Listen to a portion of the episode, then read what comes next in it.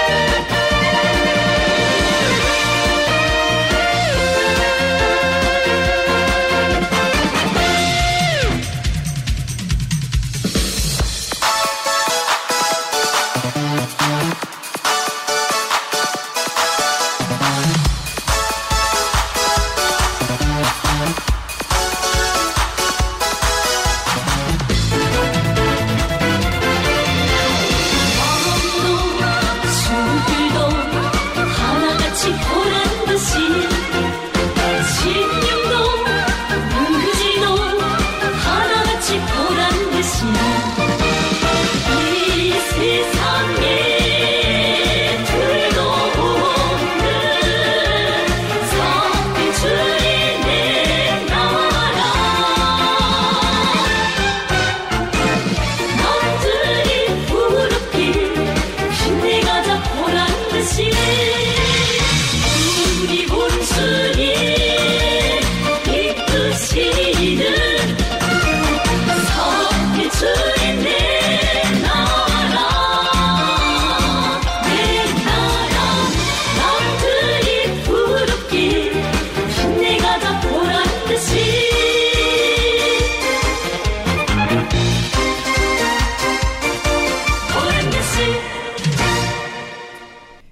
วัสดีค่ะ i n s i ซต์อาเซียนวันนี้เริ่มต้นกันด้วยเพลงจากเกาหลีเหนือ สัปดาห์นี้เป็นสัปดาห์ที่ทั้งสองเกาหลีคือเกาหลีเหนือและเกาหลีใต้กำลังถูกจับตาจ้องมองกันในระดับโลก ด้วยการประชุมครั้งประวัติศาสตร์ เมื่อผู้นำของเกาหลีเหนือและเกาหลีใต้ จะพบกันเป็นครั้งแรกในรอบ 11 ปีค่ะ มุนแจอินประธานาธิบดีเกาหลีใต้ จะได้จับมือ พบหารือกับคิมจองอึน ผู้นำของเกาหลีเหนือ การหารือครั้งนี้เนื้อความคาดหมายของใครหลายๆ คนที่ติดตามสถานการณ์ และการปะทะกันทางวาจาท่าทีของเกาหลีเหนือตลอดหนึ่งปีที่ผ่านมาได้เห็นการทดสอบอาวุธนิวเคลียร์ระลอกแล้วระลอกเล่า และสร้างความประวั่นให้กับเวทีโลก แต่ในที่สุดเกิดการประชุมครั้งนี้ขึ้นได้ในที่สุดนะคะ ซึ่งก่อนหน้าที่จะมาถึงวันนี้วิเคราะห์กันไปต่างๆ นานา โดยเฉพาะท่าทีของเกาหลีเหนือที่ดูเหมือนจะนุ่มนวลอ่อนโยน เกิดขึ้นอย่างต่อเนื่อง โดยเฉพาะที่วิเคราะห์กันว่าน้องสาวคนสนิทของคิมจองอึนที่เข้ามาโปรยยาหอมหวานสเสน่ห์ผู้นำเกาหลีใต้อย่างอยู่หมัด ในแง่ที่ว่ามาพร้อมกับความช่างเจรจา ดูเป็นมิตร ดูเป็นกันเองเต็มไปด้วยรอยยิ้ม บุคลิกแบบนี้ของน้องสาวของคิมจองอึน คิมโยจุงเนี่ยแหละค่ะ เสมือนเป็นก้าวแรกที่เปิดทาง ว่าพร้อมที่จะคุยกับเกาหลีใต้ จากนั้นก็ได้เห็นภาพพัฒนาการมาอย่างต่อเนื่อง และวันประวัติศาสตร์ก็คือ เจ้าหน้าที่ระดับสูงของเกาหลีใต้เดินทางไปที่กรุงเปียงยาง แล้วได้พบกับคิมจองอึนและสุภาพสตรีหมายเลขหนึ่ง นั่งคุยกันอย่างออกรถออกชาติ 4 ชั่วโมงในช่วงเวลาอาหารเย็น หลังจากนั้นภาพที่ออกมา เต็มไปด้วย ภาพของสัญญาณในเชิงบวกว่าดูแล้วถ้อยทีถ้อยอาศัย ไม่ได้มีความตึงเครียดเกิดขึ้นแถมยังมีประโยคสำคัญจากคิมจองอึนที่บอกว่า ต้องการจะสร้างประวัติศาสตร์หน้าใหม่ และจะต้องการเป็นผู้นำที่ได้รับการจารึก ว่านำไปสู่การรวมชาติของสองเกาหลีท่าทีของคิมจองอึนแบบนี้อาจจะเหนือความคาดหมายของใครหลาย ๆ คนนะคะ เพราะก่อนหน้านี้ดูดุดัน ดูแข็งกร้าว ดูไม่มีเหตุไม่มีผล ต้องการที่จะทดสอบอาวุธนิวเคลียร์เพียงอย่างเดียว และไม่ได้นึกถึงประชาชน แต่ เมื่อเปลี่ยนท่าที ดูอ่อนโยน ดูเข้าถึงได้ ดูคุยกันรู้เรื่อง สร้างความประทับใจไปถึงขั้นที่ว่า ประธานาธิบดีโดนัลด์ทรัมป์ก็ไฟเขียวเตรียมที่จะพบกับคิมจองอึนหลังจากการหารือครั้งประวัติศาสตร์ในครั้งนี้ แน่นอนว่าขณะนี้เจ้าหน้าที่ของทั้งเกาหลีเหนือและเกาหลีใต้กำลังยุ่งวุ่นวายกันทีเดียวนะคะ เพราะว่าต้องเตรียมการรับมือ และเริ่มซ้อม เพื่อที่จะ ให้การหารือครั้งนี้เป็นไปอย่างราบรื่นบริเวณเขตปลอดทหาร ระหว่างเกาหลีเหนือและเกาหลีใต้ค่ะ การประชุมสุดยอดผู้นำครั้งประวัติศาสตร์ เมื่อผู้นำเกาหลีเหนือและเกาหลีใต้จะพบกันวันที่ 27 เมษายน และมีรายงานออกมาจากสื่อเกาหลีใต้ค่ะ ว่าเริ่มซ้อมใหญ่กันแล้ว โดยทำแผนผังออกมาเลยนะคะว่า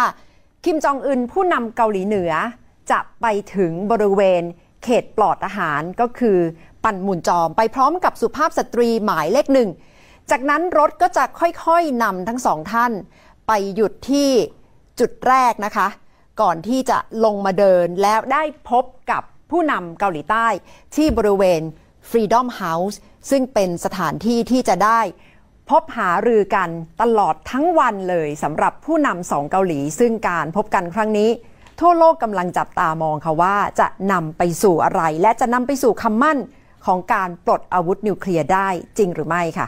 แต่การพบกันในครั้งนี้ถือว่ามีเดิมพันอย่างสูงนะคะ หลังจากที่ได้เห็นพัฒนาการมาอย่างต่อเนื่อง ตั้งแต่ต้นปีที่ผ่านมาบรรยากาศระหว่างเกาหลีเหนือและเกาหลีใต้ ผ่อนคลายลงมาเรื่อยๆ ค่ะ และรายงานล่าสุดระบระบุว่าขณะนี้บริเวณพรมแดนได้ปิด วิทยุกระจายเสียงที่จะทำสงครามจิตวิทยาระหว่างสองฝ่ายแล้วนะคะ เพื่อที่จะสร้างบรรยากาศให้เป็นไปอย่างฉันมิตรมากขึ้น ที่จริงขณะนี้เกาหลีเหนือและเกาหลีใต้กำลังอยู่ในเชิงเทคนิคยังถือว่าอยู่ในภาวะสงคราม เพราะฉะนั้นการพูดคุยกันที่จะเกิดขึ้น ก็จะนำไปสู่เส้นทางว่าในที่สุดแล้วจะบรรลุข้อตกลงสันติภาพกันหรือไม่ อีกหนึ่งตัวละครที่ต้องจับตาก็คือท่าทีของสหรัฐค่ะ ซึ่งประธานาธิบดีโดนัลด์ทรัมป์เพิ่งจะเอ่ยออกมาว่า ถ้าในวันที่พบกับคิมจองอึนแล้วมีอะไรไม่ชอบมาพากล ก็พร้อมที่จะเดินออกจากห้องประชุมทันที ซึ่งจุดยืนตรงนี้พูดออกมาแบบนี้ได้ตรงๆต่างจากประธานาธิบดีมุนแจอินของเกาหลีใต้นะคะที่จะไม่มี ทางเลือกแบบนั้นแน่นอน และในวันที่ 27 เมษายนที่จะถึงนี้ที่ทั้งคิมจองอึนและมุนแจอินจะได้พบกัน ทั้งมุนแจอินต้องการที่จะทำให้เกิดความหมาย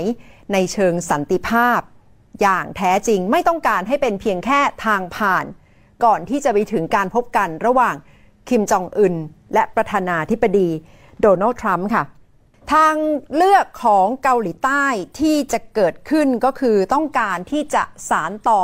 นโยบายตะวันฉายหรือ Sunshine Policy เป็นความพยายามก่อนหน้านี้ที่เกิดในช่วงปี 1998 ถึง 2008 ที่ต้องการจะนำไปสู่สันติภาพระหว่างเกาหลีเหนือและเกาหลีใต้นะคะ ซึ่งถือว่าเป็นนโยบายแรก ๆ ที่ประธานาธิบดีมุนแจอินบอกว่าต้องการทำให้เกิดขึ้นจริง และนำไปสู่การพูดคุยผ่อนคลายระหว่างเกาหลีเหนือและเกาหลีใต้ค่ะ ขณะที่เกาหลีเหนือเองก็ดูเหมือนจะพยายามถ้อยทีถ้อยอาศัย และไม่ได้รุกเร้าว่าช่วงนี้สหรัฐจะต้องถอนทหารออกมาจากเกาหลีใต้ เพื่อเป็นเงื่อนไขที่จะนำไปสู่การปลดอาวุธนิวเคลียร์ดูโดยรวมแล้วบรรยากาศก็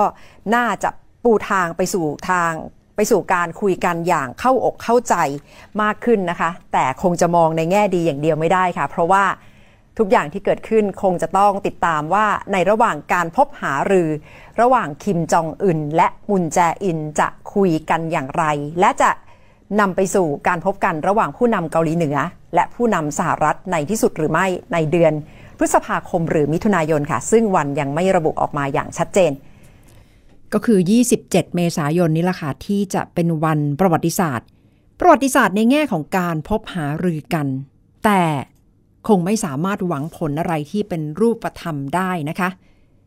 แต่บรรยากาศนี่แหละค่ะสำคัญค่ะคุณผู้ฟังคะเพราะว่าพอบรรยากาศดีเต็มไปด้วยการมองตากัน คุยกันอย่างต้องการเข้าอกเข้าใจ ไม่ใช่คุยกันเพื่อหาเรื่อง ไม่ใช่คุยกันเพื่อที่จะรื้อฟื้น ความผิดของแต่ละฝ่าย หรือว่า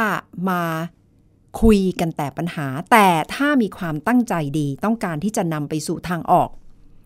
เพราะขณะนี้เกาหลีเหนือและเกาหลีใต้ยังถือว่าอยู่ในภาวะสงคราม ถึงแม้สงครามเกาหลีที่เกิดขึ้นในช่วงปี 1950 ถึง 1953 จะจบลงไปแล้ว มีข้อตกลงหยุดยิงไปแล้ว แต่ยังไม่ถือว่าอยู่ใน ภาวะสันติภาพระหว่างกัน ตรงนี้ล่ะค่ะ ที่ถือว่าเป็น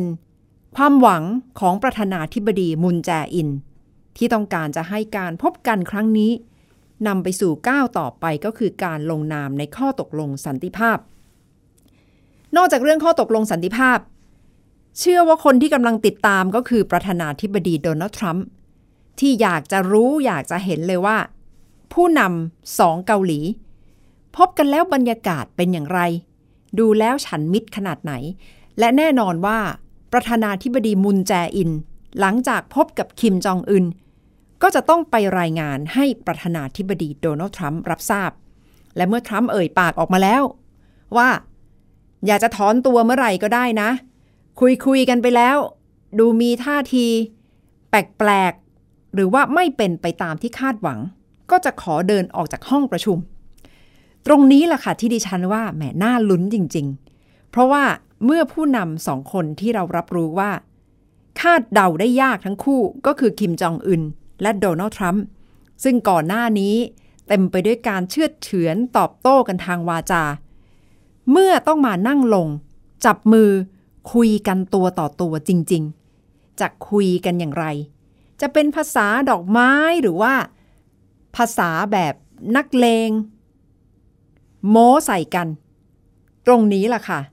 ที่น่าจะเป็นตัวตัดสินว่า การเดินหน้าคุยกันในช็อตต่อไปในครั้งต่อไประหว่างประธานาธิบดีโดนัลด์ทรัมป์และคิมจองอึนจะมีผลออกมาอย่างไร แต่จะไปถึงจุดนั้นได้ก็ต้องผ่าน ด่านแรกไปก่อนก็คือการพบหารือระหว่างคิมจองอึนและมุนแจอินค่ะ 27 เมษายนค่ะ วันประวัติศาสตร์ คุณผู้ฟังคะสำหรับประเทศไทยในห่วงเวลานี้ที่กำลังเผชิญภาวะเทคโนโลยีป่วนไปหมดทุกวงการ และเมื่ออาลีบาบาเพิ่งจะประกาศเข้ามาร่วมทุนกับประเทศไทย เข้ามาสนับสนุนการทำอีคอมเมิร์ซบอกว่าจะมาฝึกสตาร์ทอัพในไทยให้รู้วิธีเข้าถึงตลาดประเทศจีน มีคำถามค่ะว่าแล้วเด็กไทยนักศึกษาในเมืองไทยจะพัฒนาตัวเองให้เก่งให้รู้เท่าทัน โลกเทคโนโลยี โลกนวัตกรรมได้อย่างไร เพราะทุกวันนี้ถ้าพัฒนาแต่แอปพลิเคชันอย่างเดียวก็คงไม่สามารถอยู่รอดได้ ดิฉันสัมภาษณ์ผู้บริหารของ Digital Venture ซึ่งเป็นหนึ่งในเครือของธนาคารไทยพาณิชย์กำลังมีโครงการ ปลุกปั้นนักศึกษาเพื่อให้มีความรู้ในเชิงลึกเกี่ยวกับเทคโนโลยี หรือ Deep Technology ค่ะ ถ้าธนาคารไม่ตื่นขึ้นมาหาคำตอบว่าจะ วันข้างหน้าธนาคารจะแข่งขันในรูปแบบนี้อย่างไรนะครับเพราะว่ามันไม่ใช่แค่เงินฝากนะครับ อย่างสมมุติเอาอาลีบาบาเป็นตัวอย่างเนี่ยเขาเห็น Data เขาเห็นคุณนัทถาคุณนัทถาซื้อทีวีไปแล้ว 3 ปีที่แล้วตอนนี้น่าจะเปลี่ยนแล้ว เขาเห็นมาระหว่างตลอดทางแล้วว่าคุณนัทถาซื้ออะไรบ้าง มีความสามารถที่จะใช้จ่ายระดับไหน เพราะนั้นเขาเองเนี่ยมีข้อมูลมากกว่าธนาคารจะเห็นว่าคนหนึ่งคน ควรจะต้องการอะไร สามารถยืมเงินได้เท่าไหร่ และมีความเสี่ยงที่จะใช้คืนไม่ได้มากน้อยแค่ไหน เพราะฉะนั้นความสามารถเหล่านี้ล้ำหน้ากว่าธนาคารแล้วนะครับที่เราเรียกว่าความสามารถที่เอา Data มาใช้ให้เกิดประโยชน์ ทีนี้ถ้าเขามาแบบนี้แล้วไทยก็หลีกเลี่ยงไม่ได้เดินหน้าเป็นพันธมิตรกันแล้ว ธนาคารเองจะต้องปรับตัวอย่างไรคะโอ้ยธนาคารต้องหนึ่งต้องนอนไม่หลับแล้วครับ ซึ่งก็ก็เป็นอยู่ในโหมดของของธนาคารไทยพาณิชย์ในปัจจุบัน นะครับเรามองเห็นว่าโลกของการเปลี่ยนแปลงเนี่ยมาอย่างรวดเร็ว คือมันไม่ใช่ต้อง guessing ไม่ต้องคาดเดาล้วมันเห็นมันจับต้องได้เลย ว่าอะไรจะมาแทนที่ธนาคาร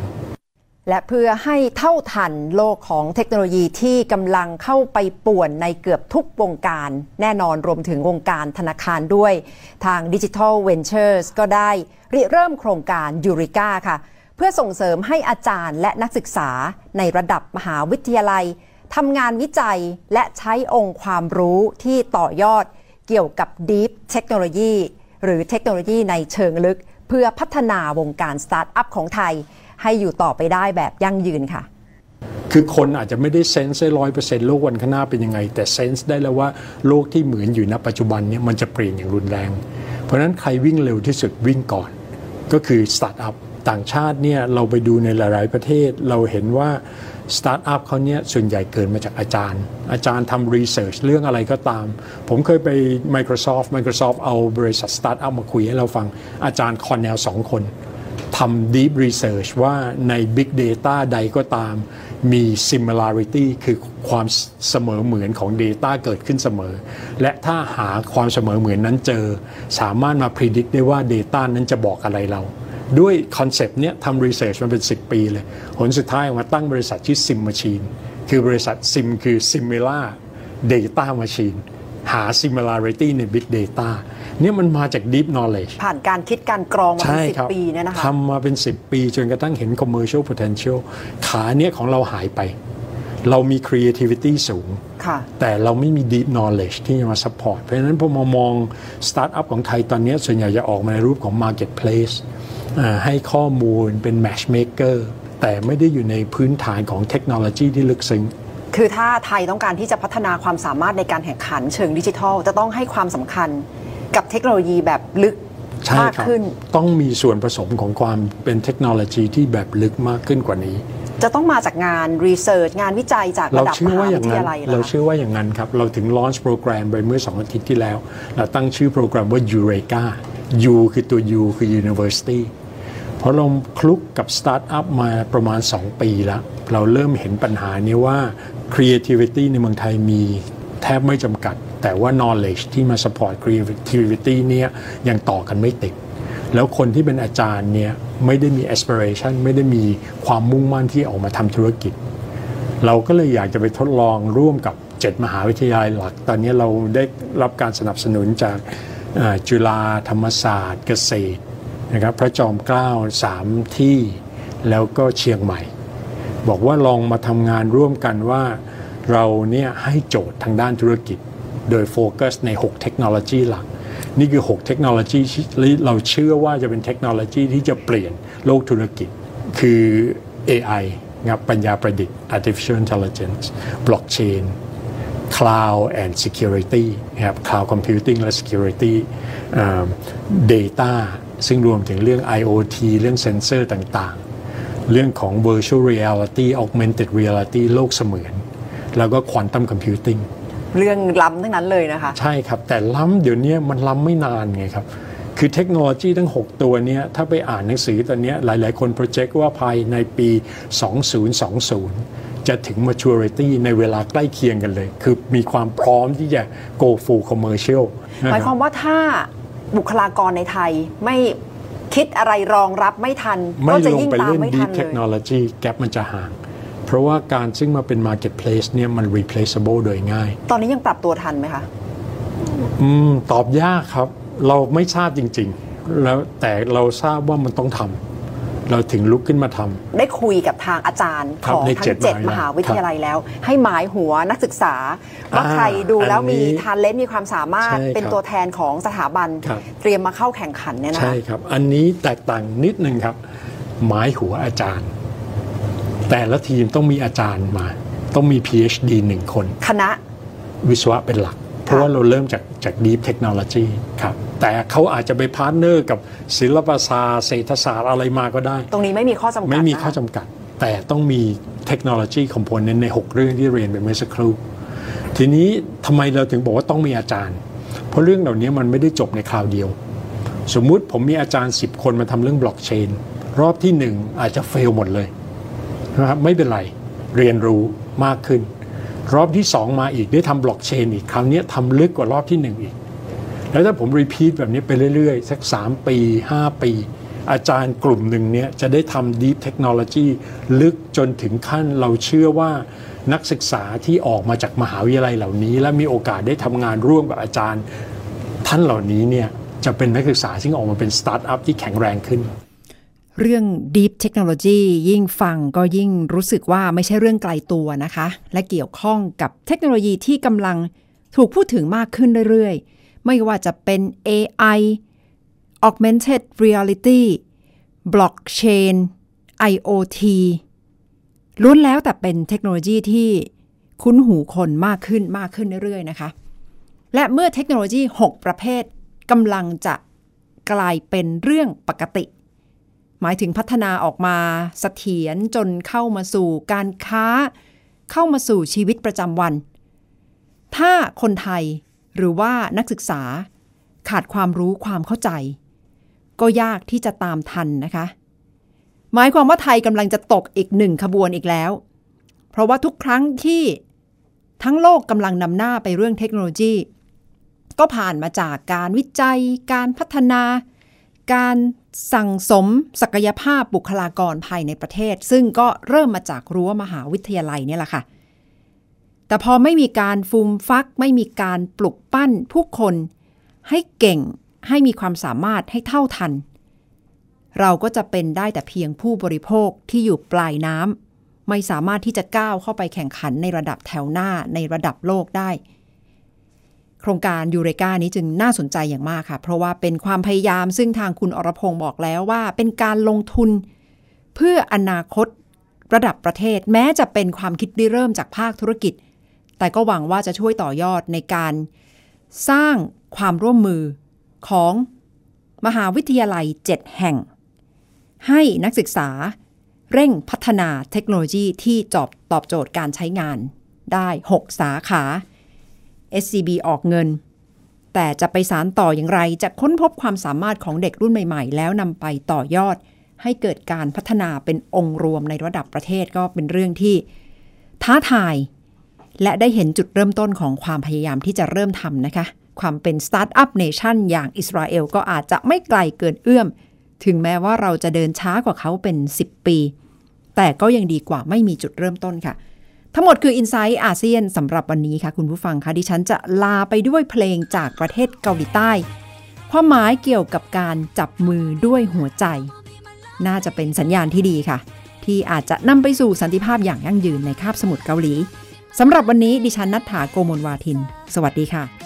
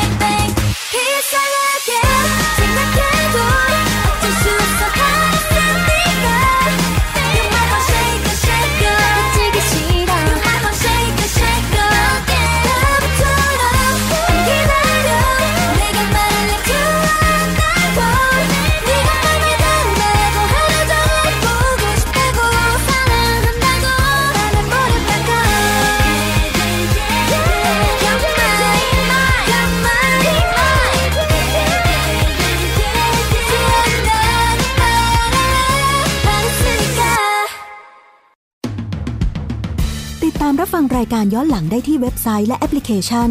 ไทย PBS Radio ไทย PBS Radio วิทยุข่าวสารสาระ เพื่อสาธารณะและสังคม